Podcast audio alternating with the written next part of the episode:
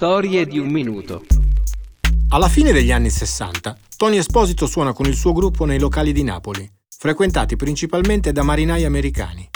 I club hanno le insegne in inglese, i night equivoci non si contano. Le portaeree americane alla fonda sbarcano un pubblico che vuole sentire gli standard jazz, i classici di Frank Sinatra, ma anche quelli di Otis Redding.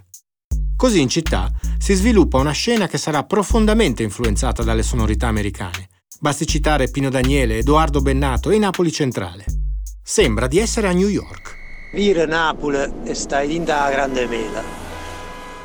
Quando si trasferisce a Roma all'inizio degli anni 70, Tony si ritrova ad essere l'unico percussionista del giro e finisce per suonare nei dischi di De Gregori, Venditti, Guccini, Dalla. Nel 1975 pubblica il suo primo album solista per la numero 1. È un disco dai colori profondamente black, in cui il funk e il soul si mescolano ad un sound tipicamente mediterraneo.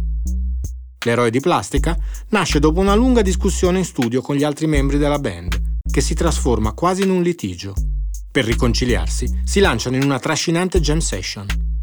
25 anni dopo, il brano nato da quella jam diventa un sample per Too Exigent di Melma e Merda, un gruppo hip hop italiano di culto degli anni 90.